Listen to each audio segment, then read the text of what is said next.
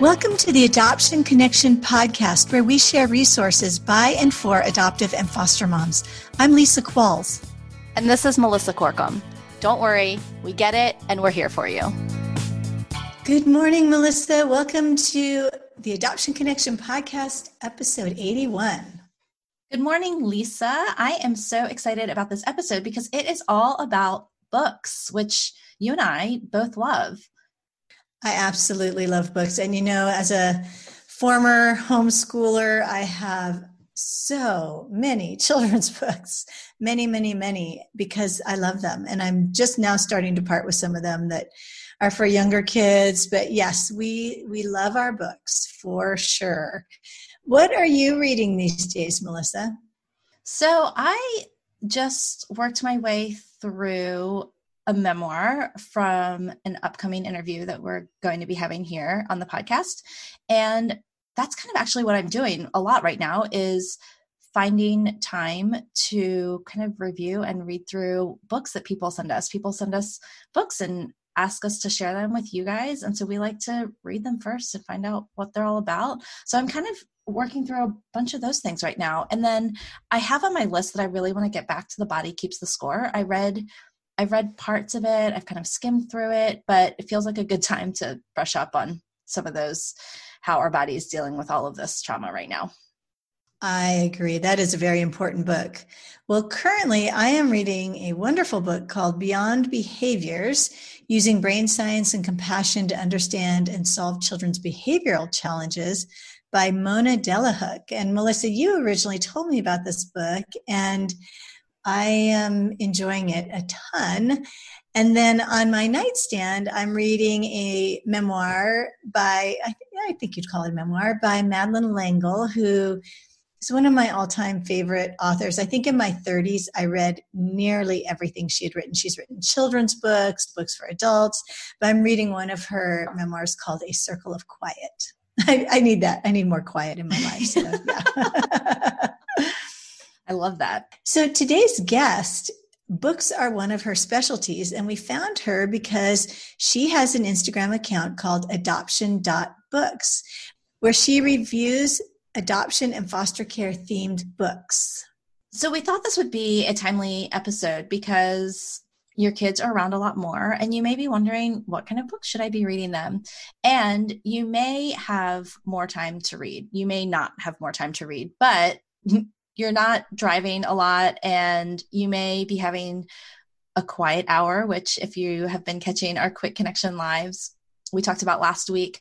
So that would give you a time to kind of catch up. Plus, I feel like because we can't leave our houses, books are a really good way to escape. They are. And we were right before we started recording, we were talking about the fact that libraries are closed. But for those of you who have a Kindle or the Kindle app, that's great. Or if you have the library app, you can download books from your library for free. So we're definitely sticking to reading as much as possible. So Lanaya is a really wonderful and interesting person. When I asked her what's the one thing she most loves to talk to people about, she said that adoption is complex and that broad, deep listening is invaluable for understanding its complexity. Lanaya and her husband Sean um, have the privilege of parenting two beautiful girls who joined their family through transracial international adoption. And she says that adoption makes their lives a whole lot more beautiful and brings unique challenges to the table. She is a passionate learner and teacher of all things adoption, specifically uplifting the perspective of adult adoptees and birth parents.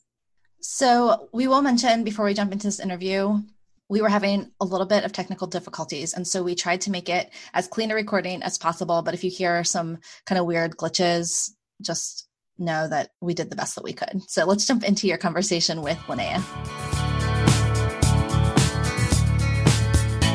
Hello, Lanaya. Thank you for being on the Adoption Connection podcast. Welcome. Hi, thanks, Lisa.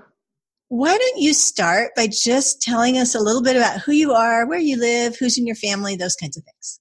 So I'm Lanaya. I'm a Canadian. I live in Alberta. I am married to my husband for uh, it'll be 13 years this fall, and we have two girls. They are seven and six. They both joined our family through international transracial adoption, and we're currently in the process of adopting again. So our oldest daughter, like we were really wanting to adopt, we didn't want to have biological children, and so we um, just really felt drawn to international adoption. And as kind of doors that we wanted to go through began closing in terms of what our options were, what countries were open, we ended up applying to adopt with an agency in Florida. And so our oldest daughter was born in 2012 in Florida. Her mom chose us just like someone would if they were applying for a domestic adoption for you guys in the States. So she, it was our oldest child. So where we live, the law is that there has to be one year between um, either a birth of a child in your family or another adoption. So when she turned one, we were ready day one to get the next process going, to grow our family again. And we looked at our, our oldest daughter is um, Latina. And so we looked at countries in Latin America, go to wanted to the child that would share some similar heritage to her and make, you know, that connection. So we looked at those countries that we thought might be an option. And, and again, doors just closing and closing, closing. And I started reaching out to any friend. What are, what are my options? And someone sent me an email saying this agency in Taiwan was looking for Canadian families. At that time, they couldn't place into the US, so they were looking for Canadians. And we fell in love with everything this agency stood for, and we applied to Taiwan. And that process took a lot longer than we wanted, but two and a half years later, we brought home our second daughter, and she's six now. That's where who's living in my house now, but um, we are also are in the process of adopting again, um, and this time it will be a little boy from Taiwan. Did you always know that adoption was going to be part of your life? You know what? I think I I kind of always did, but it wasn't. It was you know I didn't have that sense. I had a chat about it before we got married. And then when we first got married, we were kind of like, eh, we're not, we're not needing to have kids right now. I was young. I was 20. He was 25. Then as we started to have nieces and nephews, we saw how special that was, how unique they were, and we didn't want to miss out on that connection. But we still had zero desire for biological children.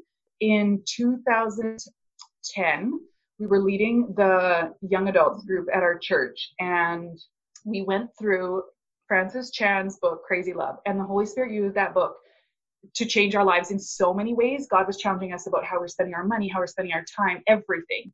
And through that process, we also felt like if we're serious about adoption, then we need to be serious about it. And so we're not just going to talk about it anymore. We're actually going to dive in and see where this goes. And we really felt so led by the Lord in, in all the decisions and just the way, like I said, that doors would close and doors would open. And yeah, so I wouldn't say forever, but it was never a question. We've always been on the same page and so happy with that being our our plan for our family. That's great. I love hearing how different families come to adoption. It's so fascinating, you know, because everybody has a different story. Yeah, yeah. So totally. I love that. One of the things I think you're really passionate about is adoption education.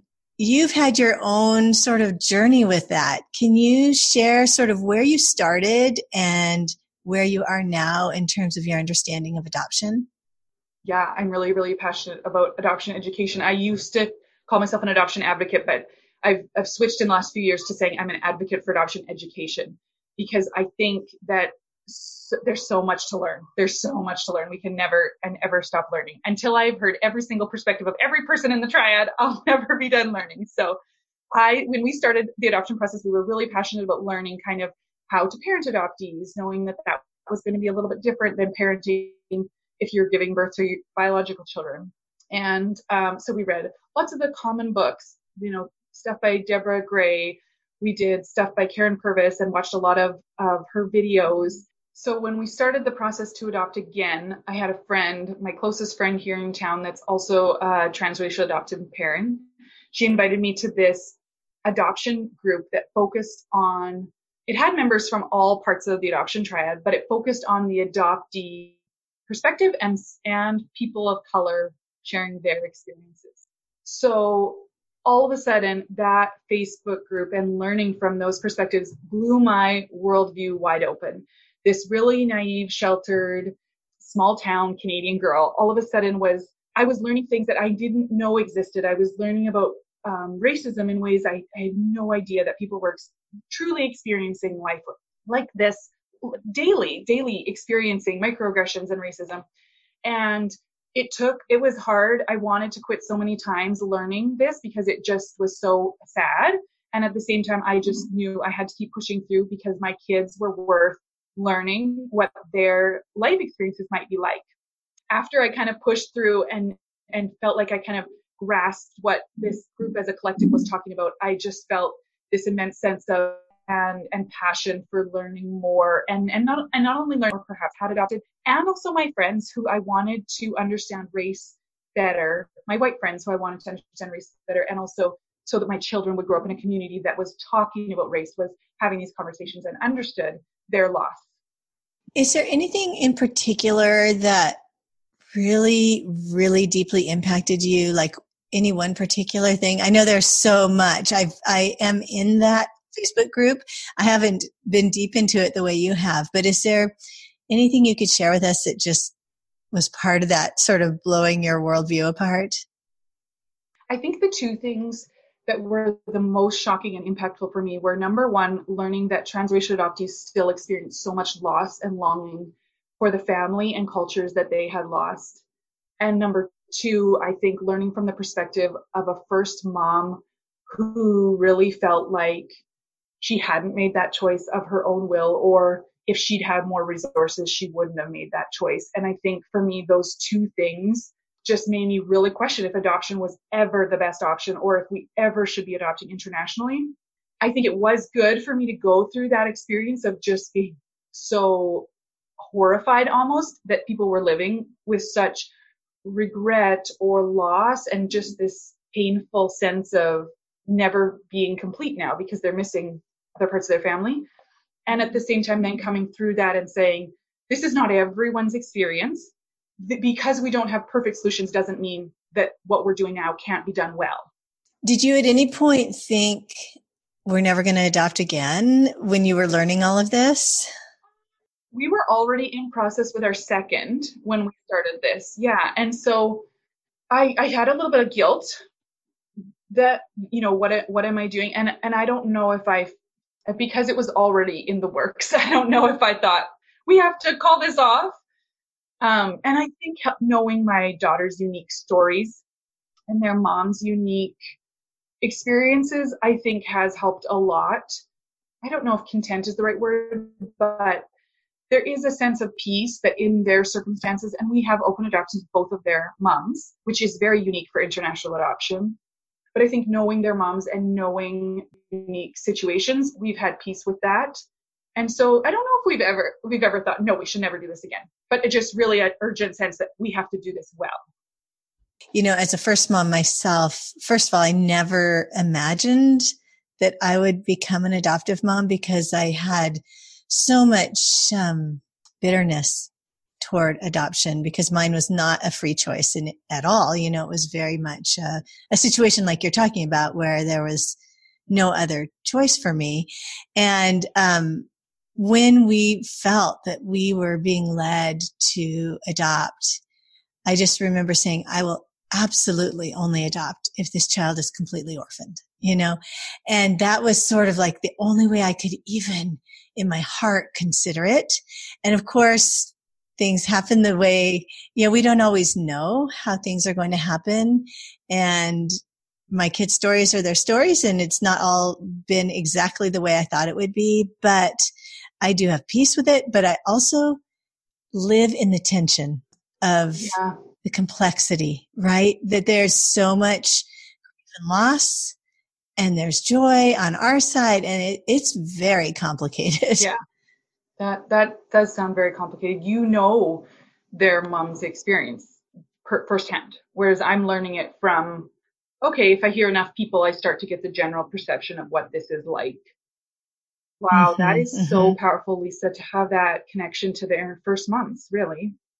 Yeah, well, and most of mine do not have a living parent, but um, one does. And but we did, despite all obstacles, we did travel to Ethiopia and and search and find family of each of our kids. And wow. so it's as open as it can be. You know, we gave them all of our contact information and, you know, tried to make it as open as we could. But, uh, yeah. So let's talk about how was your world changed when you really began to understand racism? Wow. Um, I was number one horrified that people would treat each other that way because I think when when you wouldn't treat someone that way, it's hard to understand why someone else would. but that being said, I also started to recognize bias in my own life and starting to, you know, really acknowledge when I would have little thoughts in the back of my head of feeling unsafe around certain people, I had, oh my goodness, that is that implicit bias in the back of my brain. It's been subconsciously taught to me all my life, even though I grew up in very, very white community, very white community. And my parents were always very respectful of minorities around us, which was pri- primarily Indigenous peoples of Canada would be uh, definitely the primary minority in the, where I grew up. But I think just I guess understanding that my children would have those experiences. I think that was very hard for me and and as a color. And that was amazing. And I I think white people are afraid of it because we have been taught to be colorblind and we've been taught that if we talk about those things, that's racist. But it was so freeing and it was just so beautiful. And I and I found these really cool connections with people because I was willing to go to a place where they felt like their friends didn't go with them or that they their friends hadn't been safe with them before. And so I think we very, very seriously have considered moving to a larger center. We live in a, for a large community, very diverse community. And at the same time, it is still small prairie town. I think it really has just made me think about the world and, and it's made me pursue diverse diversity in, in every possible way. I read, I purposely look for books that are written by people of color or about people of color. And when I'm looking at life, I, I had a friend recently articulate to me how hurtful it is that it took adopting for me to do that. And at the same time, I'm so incredibly thankful. Well, I'm thankful, A, that she would say that to me and be honest with me about that. And also, I'm so incredibly thankful that international adoption completely broadened my worldview in the most beautiful way. That's been such a fascinating experience for me too. Now we, we live in North Idaho, which is known for being pretty white, but we happen to live in a university town oh, right on the border between, yeah, right between, um, on the border of Idaho and Washington and right across the border is another university. So in terms of Idaho, we probably live in one of the most racially diverse areas. And yet it is not like living in a larger city where there's a lot of diversity, you know? I feel like when my kids were younger, I didn't have to think about it as much. And mm. now that they're older, it's just so much more in front of me and they're experiencing things and I'm particularly fortunate that for my boys, my um, oldest daughter just got married last summer and she married an African American man. And I'm like, thank you, Lord. What, I mean, really, yeah. it's such a gift to have him wow. in our lives because he can teach my boys things that we cannot teach them and he can relate to them over important things that we don't know because we aren't living that experience. So we're extremely thankful for for him in our lives. And I feel like I can ask him questions because I love him and he loves me and he knows my heart. And so I can be dumb. And he, I mean, he, I'm not afraid of his response, you know, because I know he's open to teaching me. That's so amazing for your family. And you're, you're right. He is, he is a gift. It's not his job to educate you. And at the same time, how amazing that he can. Right. And that he's willing to. Yeah. You know, that he, he understands our need to learn and he's willing to do that for us. So anyhow, and most of all, he's willing to support the boys, which I am very, very thankful for. Yeah. What a gift, right? Yeah. Such so as you learned about adoption and racism and all these other things, you must have had a passion to teach other people because you then started an Instagram account that has, is really very influential and I think gaining influence. Can you tell us what led you to start that and sort of the story of that?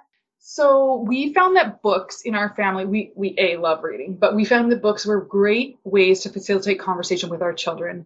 You know, we would be able to read a book that had an adoption theme and then have conversations about how our kids felt about that. Or maybe just say, oh, do you ever wonder if maybe your birth mom does A, B, C based on the book? And so I was looking for more books as my children got older.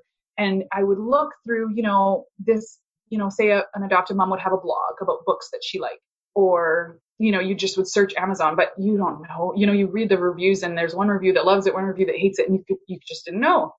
And so I remember a turning point was kind of at one point I had posted about a book that I, I said we owned this book, but we felt like it was missing the second half of the story. And it was the red thread the Grace Lin. We felt like it doesn't talk about the thread that's still connecting that child. When she goes back with the king and queen, where's the thread that's connecting her to her first family? That still exists. So the story was cut off in the middle. So someone else said, Oh, yeah, we feel the same way about this book. Someone just on my regular personal Instagram account. And I said, oh, okay, well, what books do you recommend? And she sent me to her blog page and I read it and that was listed, but it wasn't listed as, well, we like this, but these are the flaws. And I thought, people aren't writing reviews of books. They're just writing lists of books they own. That doesn't help me.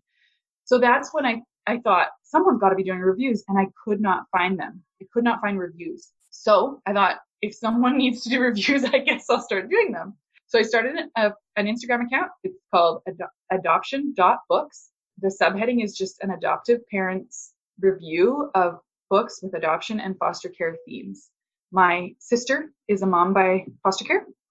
She's a single woman and she actually lives in our basement suite. So we have a lot of contact with kids through foster care and her and her experience as a foster mom. So I just started reviewing books that I owned, books that I borrowed from the library, and it was crazy. I mean, people just started asking me for suggestions and talking to me about it, and it it really did far exceed my expectations. But people were looking for it, and I thought it was a really beautiful way to not just talk about individual books, but to talk about the complexities of adoption. Right. It's it's gone from just being book reviews to being I mean it's advocacy, it's education, it's it really brings so many good conversations, I guess is what I would say. I see so many good conversations coming out of what we would think of as just book reviews, but so much more than that. Yeah. Have you um, been surprised? Totally, totally surprised. I mean, in terms of the wide world, like 4,000 followers doesn't really matter. And at the same time, I just, it shocks me that people ask, they don't know who I am. They, and they ask me, what books do we need to be looking at? What do you suggest? What are accounts to follow? I'm like, I can point you to who I think that you can learn so much from. So it's been really beautiful. I've made some really neat connections with people through that account. That's been really, it's been really beautiful. And it's just, I really felt like this is a unique way that I can a connect to adoption community, which I do love. I do find my adoption community online has been so encouraging to me. And at the same time can be an encouragement to other people, especially when I can uplift the voice of other people. I think when you're coming to adoption, it's sometimes scary to learn from people in the triad. If you're an adoptive parent or a hopeful adoptive parent, it can be learned to it can be scary to learn from other people in the triad. It's safe to come to an adoptive parent. And at the same time, as an adoptive parent, I can be that safe place to say the hard things that nudges them to go learn from the other voices. Mm-hmm, mm-hmm. I noticed another thing too on your Instagram account that you words are really important. And the words we use to describe people and experiences in adoption matter. You, you, know, you have a lot of respect for people and, but you also have sort of this, um, this voice, you know, like that this is, this is why we say it this way, or this is what I think. And I, I love that. Can you talk before we jump into talking about books more? Can you talk a little bit about some of the most commonly used words titles, phrases that you think need to change in the adoption world? Oh, wow. That is such a big question. I do tend to talk a lot in terms of I am my child's, not my child is mine. I think a lot of parenting comes down to ownership. And, and I mean, when you have biological children, you don't have to think about that. It just is what it is. But I think in adoption, there's so much beauty to be found in saying that we're theirs um, I know that's hard to use in everyday conversation. I do a lot better with it when I'm writing because I can be so much more intentional. But I think there's a lot of power in removing ownership. It's not about attaining a child for your family. It's about I'm going to belong to this child. And I and I and I think that I mean Ashley Mitchell's an awesome awesome follow on Instagram. I really love her and we've connected over Instagram and she says the same thing as a first mom he's not mine. We're his. And, and I just love that. So that's one that really, immediately when you said that, that's one that stuck out to me. I really do shy away from using words like give up. I really do also try and really leave room for, if you're an adoptee and you want to say, I am adopted, I don't think that's negative adoption language. And sometimes I think you know, agencies come and tell us these are the positive words to use. When really, if an adoptee chooses that they identify as being adopted their whole lives and not I was adopted, it doesn't have to be a past tense. They feel if they feel like they're living that experience all the time, they get to choose. So I very much am child first language. People get to choose how they identify, whether it's how they identify racially, how they identify in the triad. If you you choose first mom, some birth moms don't like that. They want to say mm-hmm. birth mom but to me, you get to choose your role. Some people right. always, would always say mom by adoption. I say adopted mom. Like I own that role. I do not think it makes me less of a mom. I don't think it diminishes my role in their lives. I feel zero threat from their connection to their biological moms, but everybody is different. Isn't it interesting? Because even just that biological mom, birth mom, first mom, you know, like those are just three words used to describe my role, one of my roles in the triad. And, you know, we all have different reasons for what we feel yeah. comfortable with. The problem is if we use a word that's less familiar to people, we're always having to explain it, right? So I'll usually say I'm a first slash birth mom because okay. people know the word birth mom and they yeah. don't necessarily know what I mean when I say first mom. Right. So yeah. yeah, but it's complicated, right? It's it the is. nuances, you know, like I was for my oldest son. I was his first mom, but I was always a, a thread in his life as a mom. And when we reunified years later, I was the mom, uh, you know, was I the birth mom? Was I the first mom? It didn't matter. I was just one of his two moms, really. And so it's, uh, yeah, it's really interesting. Um, what do you think? I, I really, really appreciated something that you said that I feel strongly about that our children in foster care do not have birth parents. They have parents. Yeah, right. And I don't know 100%. if you said that, but it's so true. We don't call their parents their birth parents. These children are in foster care. So we're, so, and I'm also, I've also been a foster mom. I don't have any foster kids right now, but I never felt like her other family was not, I mean, they were really more important than we were, to be honest. And we were standing in the gap for a period of time, you know? So, and then also parents who have not yet adopted, when they call their children's mom, the birth mom, before they've adopted, I definitely have trouble with that. Yeah. And I think that is, I mean, I, am so immersed in this very specific adoption education community that I do forget that it's still commonly called birth moms before they place. Um, mm-hmm. Um, whereas, yeah, definitely in my community, you would you would always say expectant parent. I just call them their, their mom. My kids have two moms. Mm-hmm. okay, like most right. time, if I'm talking to someone, they know if I'm saying you know, my kids' names are Lucy and Cora. If I say Lucy's mom, they know what I'm talking about. They know I'm not referring to myself in first person or how does that work? Third person?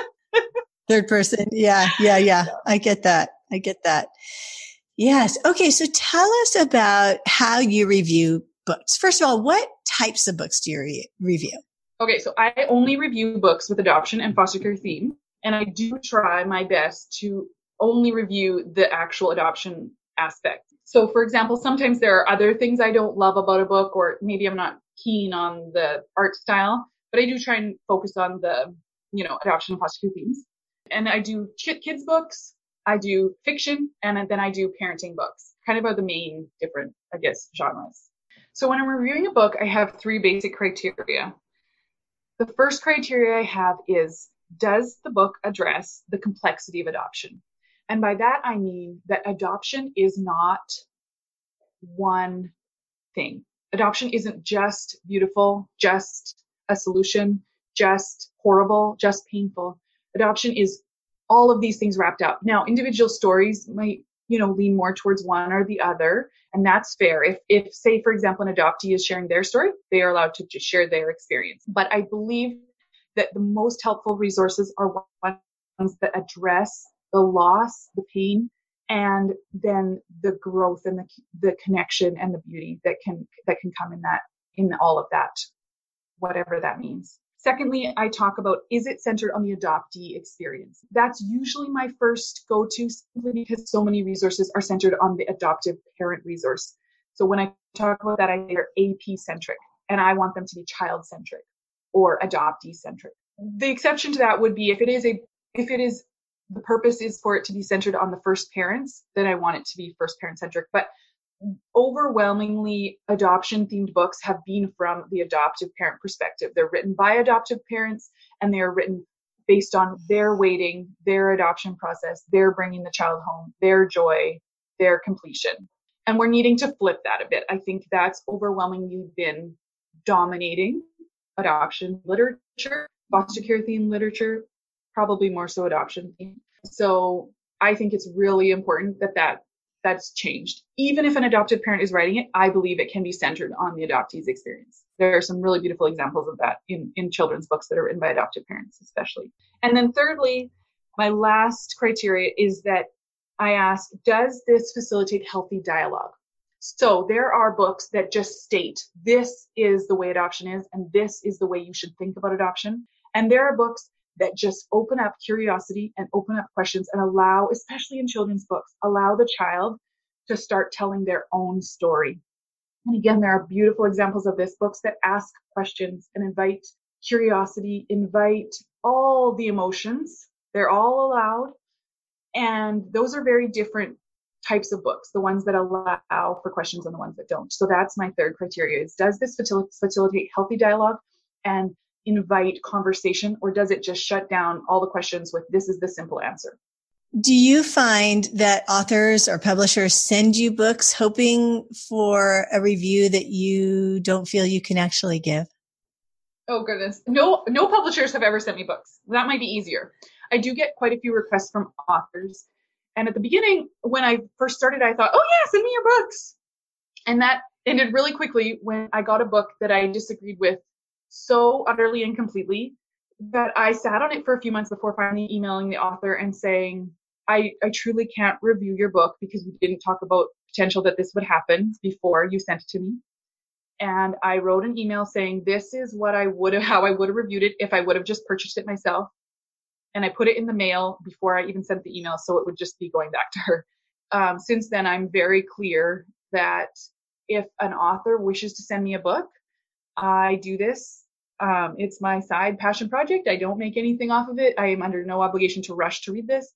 Also, I'm under no obligation to review it. And if I do review it, I will review it. It's not a promotion, although by default I will end up promoting stuff I like, of course. But I ultimately think that it's most fair for buyers to know what they're getting before they purchase it instead of buying something that they honestly some books they feel like they can't even donate. They think they have to burn it because they just think it's such a harmful narrative of adoption.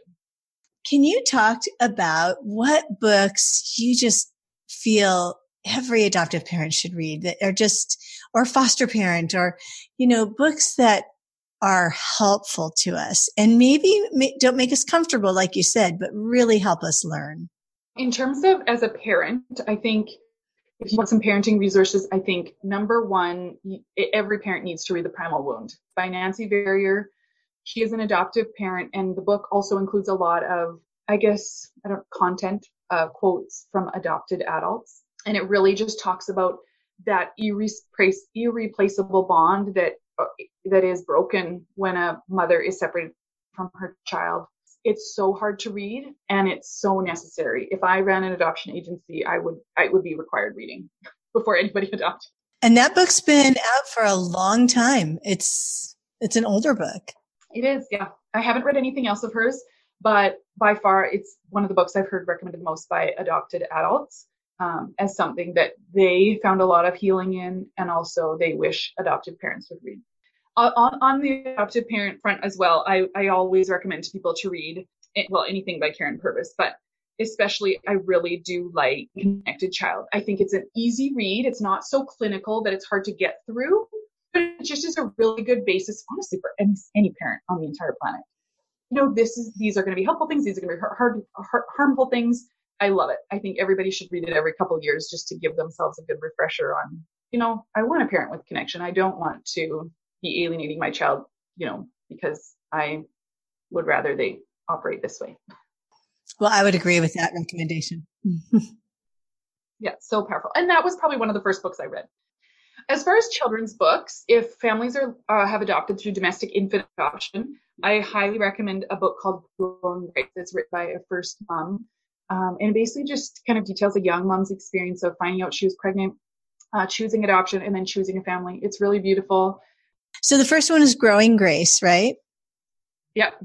So for families who have adopted through foster care or who are hoping to foster, two great children's books are called Families Change and Kids Need to Be Safe.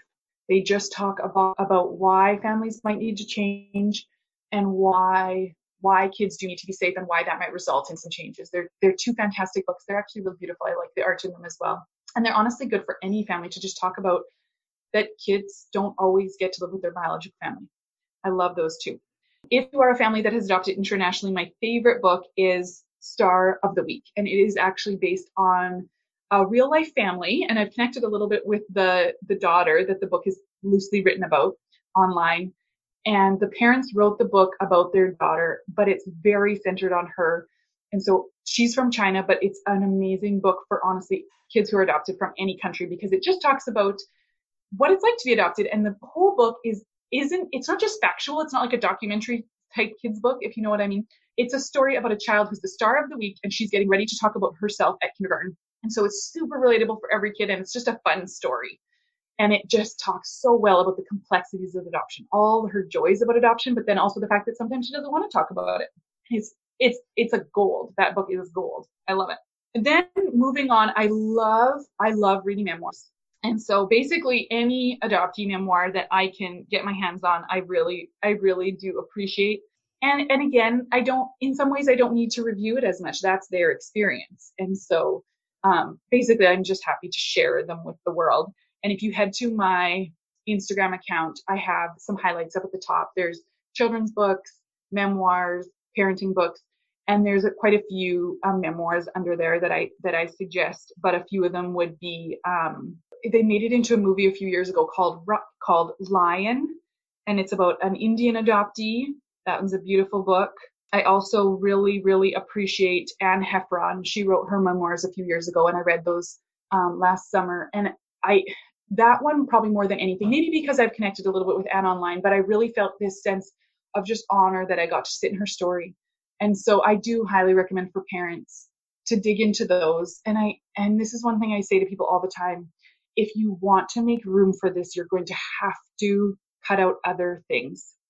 It's not a matter of just adding adoption education into your life, but if you truly want to immerse yourself in learning from first moms, from adoptees, and, and from and for how to parent your adoptees differently from other parents, you're going to have to say, I'm adding this to my podcast lineup and I'm going to take a few things out.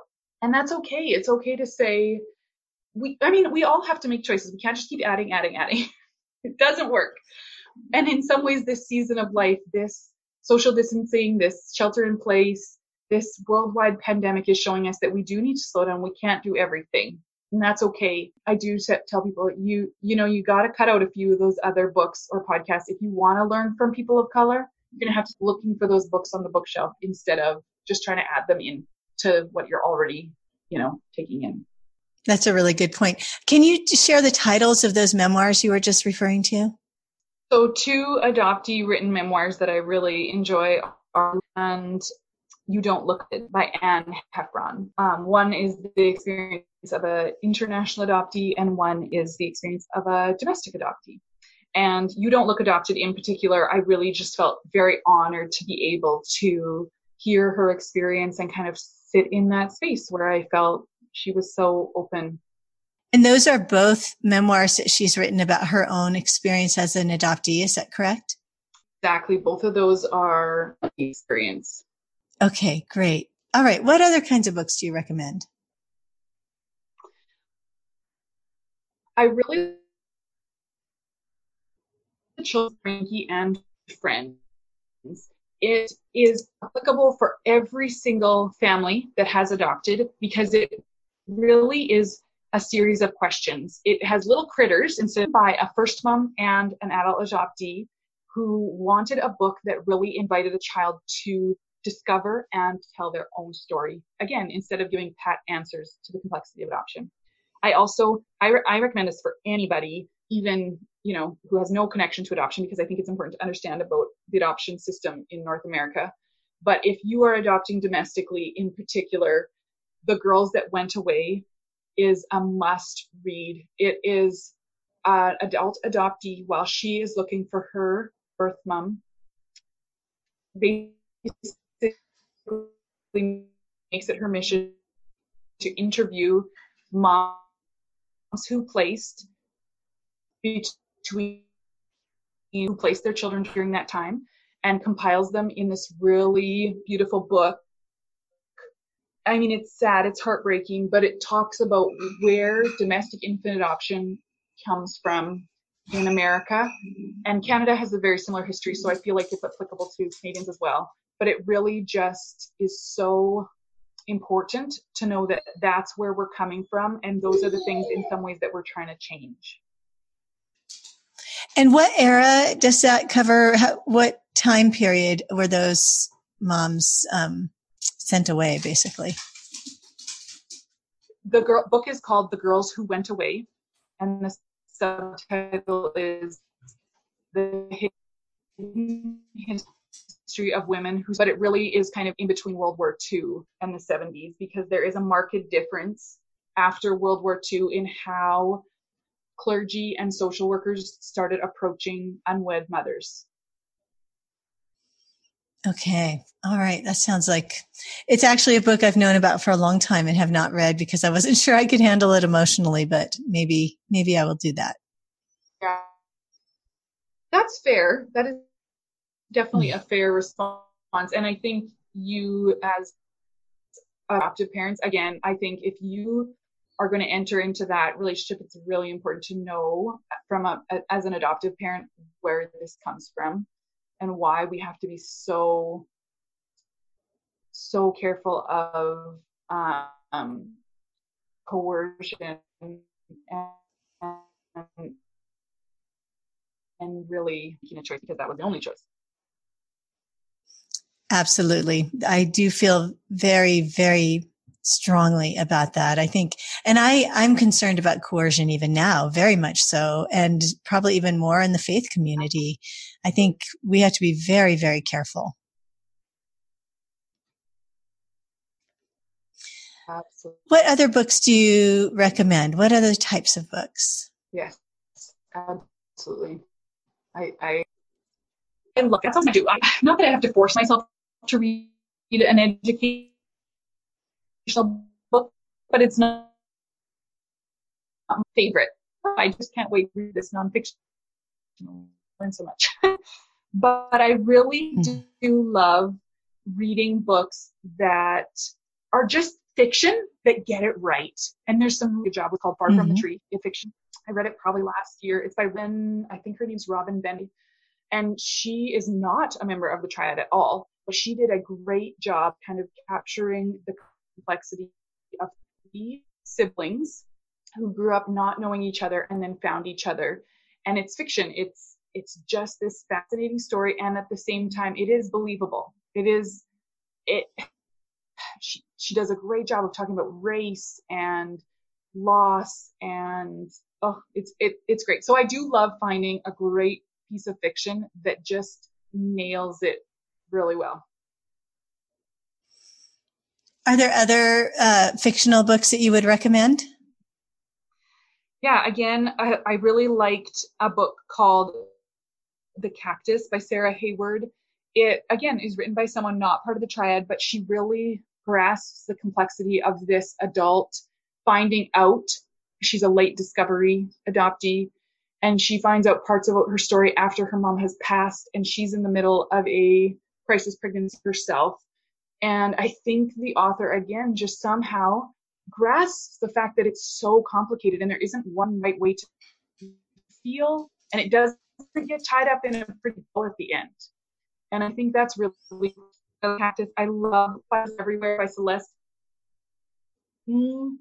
And she, again, is not a member of the triad. She is um, a Korean woman, however, and so she writes a little bit from that perspective, I think.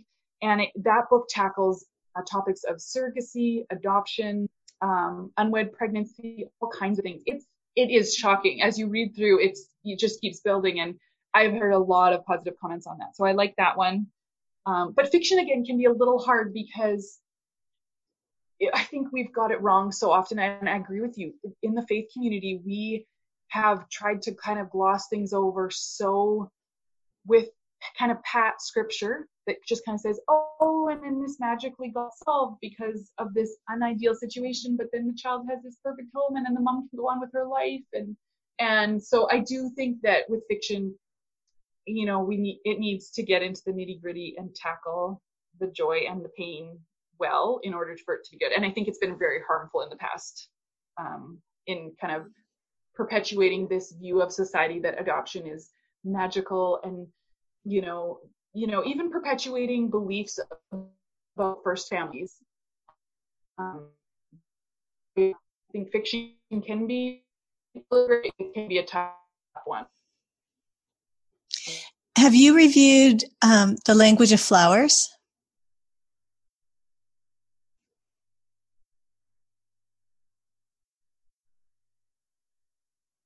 Not.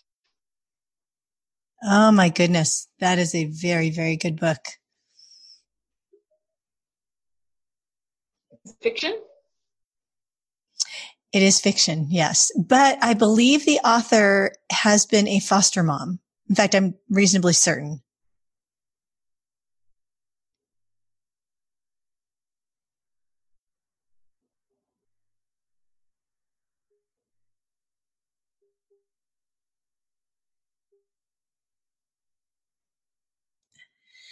Well, thank you for recommending so many great books and uh, giving us a lot to think about. So tell us quickly where people can find you. So I spend most of my time over on Instagram.